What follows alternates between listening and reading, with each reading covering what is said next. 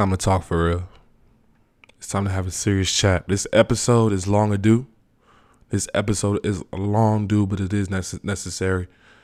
Um, I have a platform as a black man, so I will use my platform to speak on issues. I usually don't even speak about issues like this. My issues are def- definitely more happier and, and nicer sounding than this, but because this issue directly affects me, I'm going to speak on it. Welcome back to the Fabricated Podcast. I'm your host, Fabrice Fouonji. Um, actual name Fabrice Fouonji. Um, but today, you know, there's some things we got to address. There's some things we got to talk about because this is actually, actually like just unacceptable. Um, these social issues ex- affect me as a man, and so I'm gonna go ahead and get straight into it. I'm not gonna waste your time.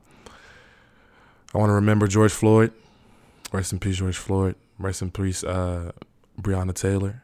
Rest in peace, Ahmaud Arbery, Rest in peace, Trayvon Martin. It's basically rest in peace to all the black kings and queens that have been murdered and and and basically acts of violence for over nothing.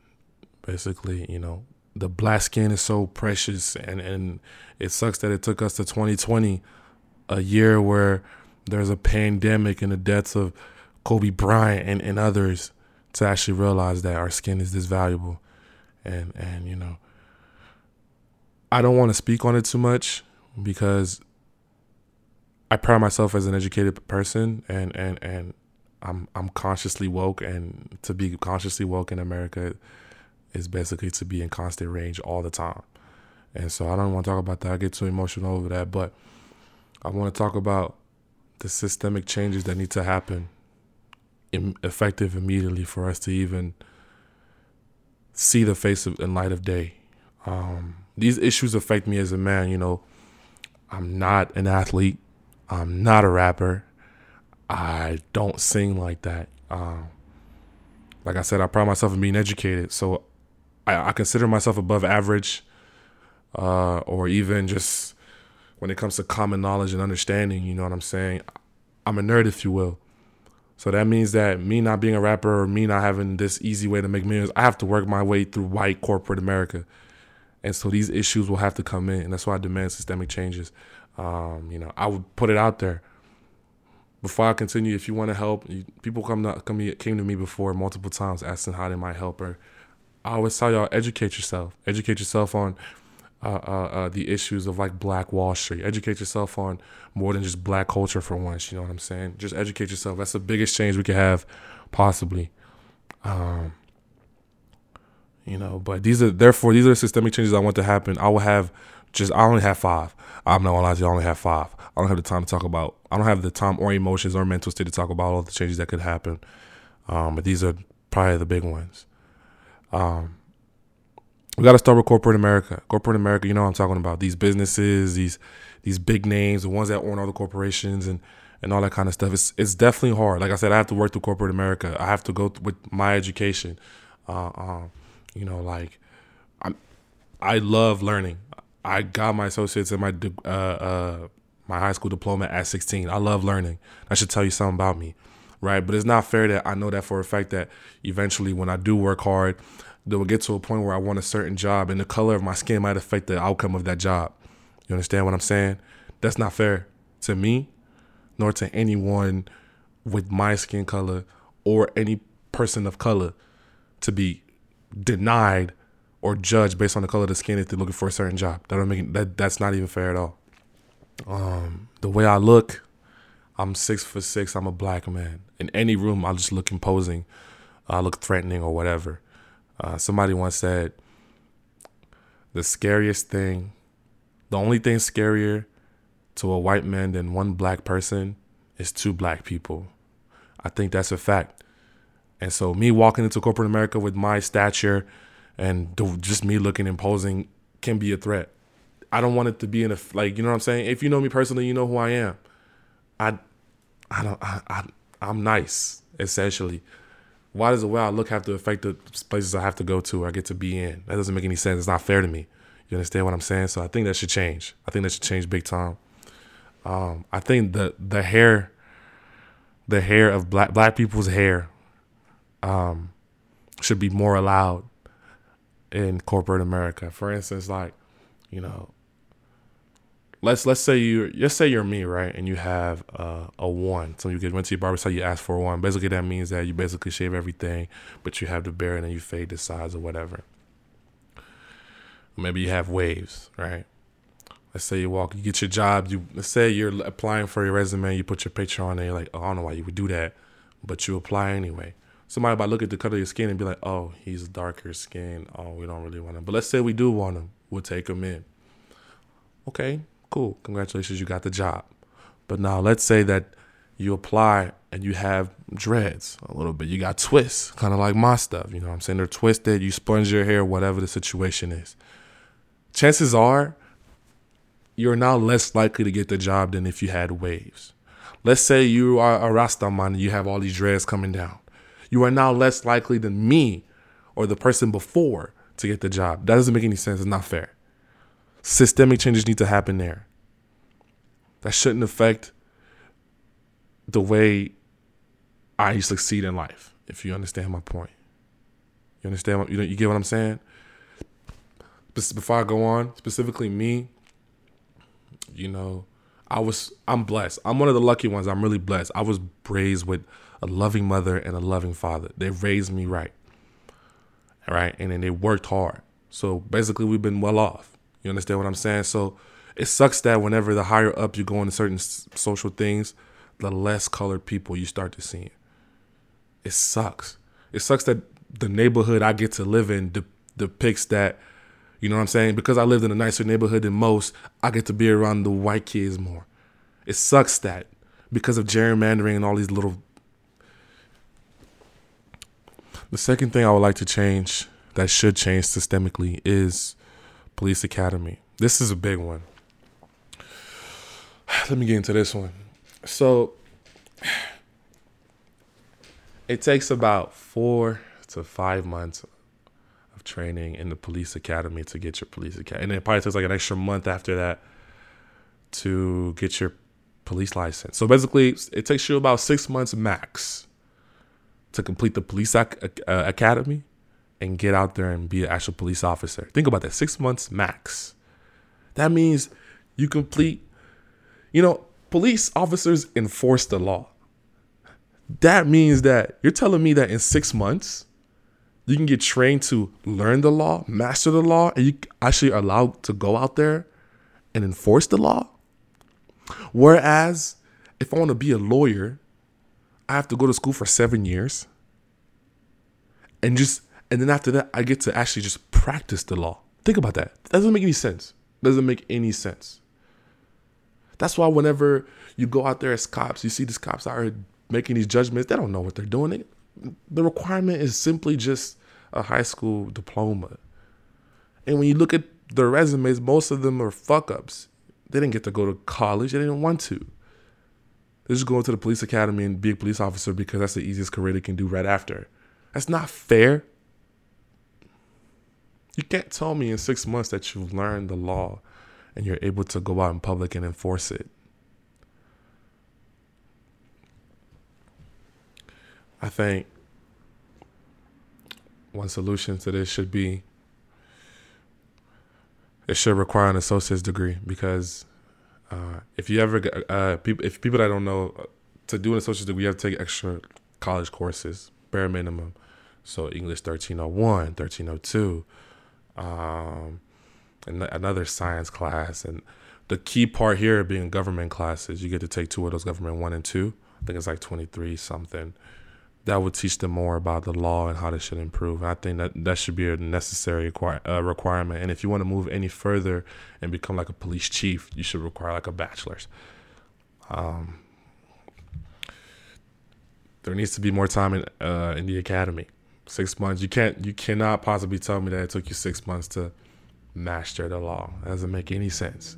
God damn, it doesn't make any goddamn sense at all.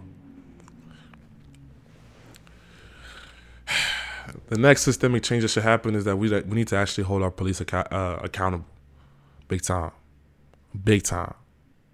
Um, when a cop does an action, he should be held accountable for that action. Um, the people always say, "Oh yeah, well he has a body cam, so we can see what he did." Well, not all the time.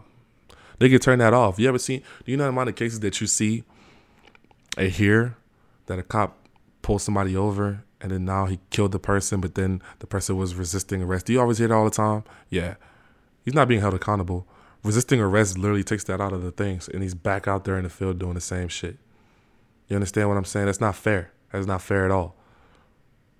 And so I think that should change big time. Uh, one politician proposed, I don't remember who it was. I, I don't know if it was Bernie Sanders or uh, I don't know if it was Andrew. Was it? I don't remember who it was. But basically, he said that it should have a group or association above the police. So basically, like the FBI, right? It should create a group um, or like a an assembly, like a, a classification between the law that basically is that is specifically refined to oversee actions that cops do. Therefore, they're the ones that are responsible to make sure that justice is made when a cop does the right, the wrong decisions or right decisions or whatever. Um, you know, I'm saying they oversee cop procedures and, and, and all that kind of stuff. And I think that's a great idea. I think that we should do that. Uh, have somebody oversee the cops because cops are not being resp- like you know. Here's what sucks. Let's say I, let's say let's say I'm in I don't know. Let's name a small city, Paris, Texas a cop in Paris, Texas knows not only the lawyer in Paris, Texas, but he knows the attorney in Paris, Texas. He knows probably every single law related person in there. They have connections. So whenever he does something, he says something that doesn't like, God forbid it's a bad cop, he can literally manipulate any information and get away with his will. You understand what I'm saying? And so that's that one that's that is that doesn't make him accountable. He's now basically abusing his power as a cop. You know what I'm saying? And so that there's multiple small cities like that where cops know uh, the lawyers and the attorneys and all that kind of stuff. So that needs to change. There needs to be an, an oversight seer. Like relations, public, relations in law enforcement shouldn't be that way. And so, um, another big one, marijuana. I think the law on marijuana should change because there's too many people of color that get incarcerated for marijuana. And when you look at it in 2020, when the laws are changing across certain number of states, is it, it just doesn't make any sense. And if you do your research, you, you realize that most of the convictions and sentences don't even match the crime. They don't even, they're not even co- coherent. Like they don't, if you ever get the chance to hang around people um, who have homies that have been to jail, they will tell you the stories and they'll tell you the terms like, you know, uh, I'll be like, I heard a story. One of my homies said that one of his friends said basically, uh, his homie got caught dealing uh, weed and he basically served five years in jail. And it's like, eh, come on, man. Come on, man. Really? These are just like the, the small systemic change that could happen. And we, got we got that president. You know what I'm saying? We got. Finally, uh, I mean, it's clearly a race issue. It wouldn't be anything else. It's clearly a race issue. Uh, there's no way a black man can be. There's no way a black man can be murdered over the an alleged forging of a check. He could just be murdered on the scene, whereas a dude can go and murder and shoot up a school and murder multiple people and he'll still get the chance to see the day of light. Come on now. Where does that make sense?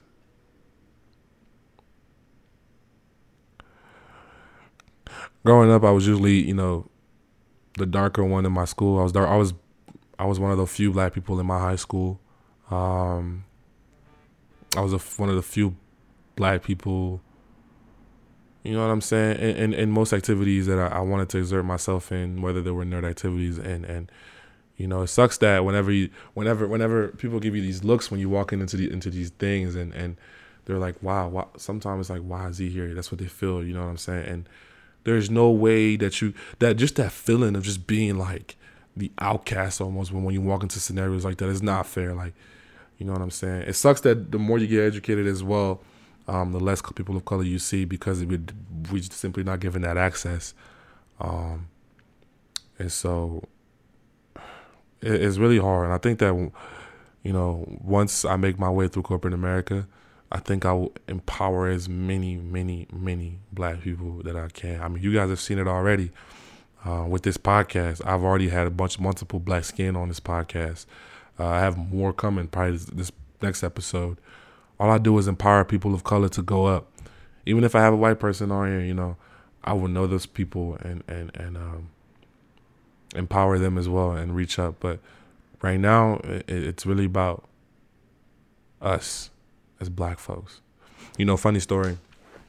Uh, my experience with the with all this, uh, me and my homies was once chilling in the whip, and we had we had got home from like we was all just chill cruising and everything, just having a good time. We had came home, but when we pulled up in our neighborhood, our little area, uh, it's like a gated community. When we pulled up in there, it smelled like weed in the whole like neighborhood. Uh, pretty much like a mile around the neighborhood, it smelled like that.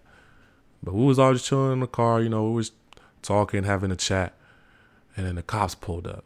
You know, I mean, keep in mind it's like it's like what one a.m. probably. The light, our car lights are off and and everything. But the neighborhood that wasn't a cop; it was a security guard. You know what I'm saying? And he pulls up. He's like, roll down your window. He flashing the flashlight at me and everything because I'm I'm the one driving, and uh, he's like, roll down your window. I said, how you doing, officer? What's the matter? He said, what are you guys doing tonight?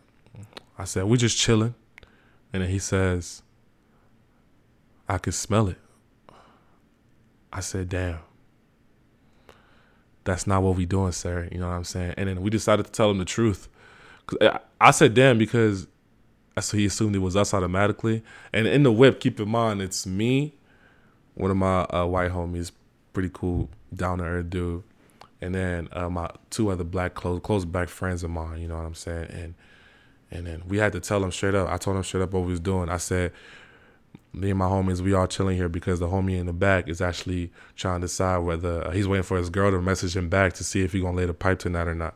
We had to we had to tell him straight up. We had to tell him straight up uh, we can make up no lies because then we have to lie again. Once you lie once, you gotta lie more after that. We told him straight up, my homie's about to lay the pipe. We want to see what's up. And then he said, if you go, better strap up. And you know, he was being genuinely kind and being funny with the whole situation. But imagine I was a cop. You know what I'm saying? They would have been like, you know, step out of your vehicle. Let me search the car, and then you know would have had that whole entourage and stuff. But you know, it's just little things like that that you know that night went our way. You know what I'm saying? What if it didn't? You know what I'm saying? Uh, George Floyd could have been me. That could have been my uncle. That could have been, you know what I'm saying, a black brother of mine, a black friend.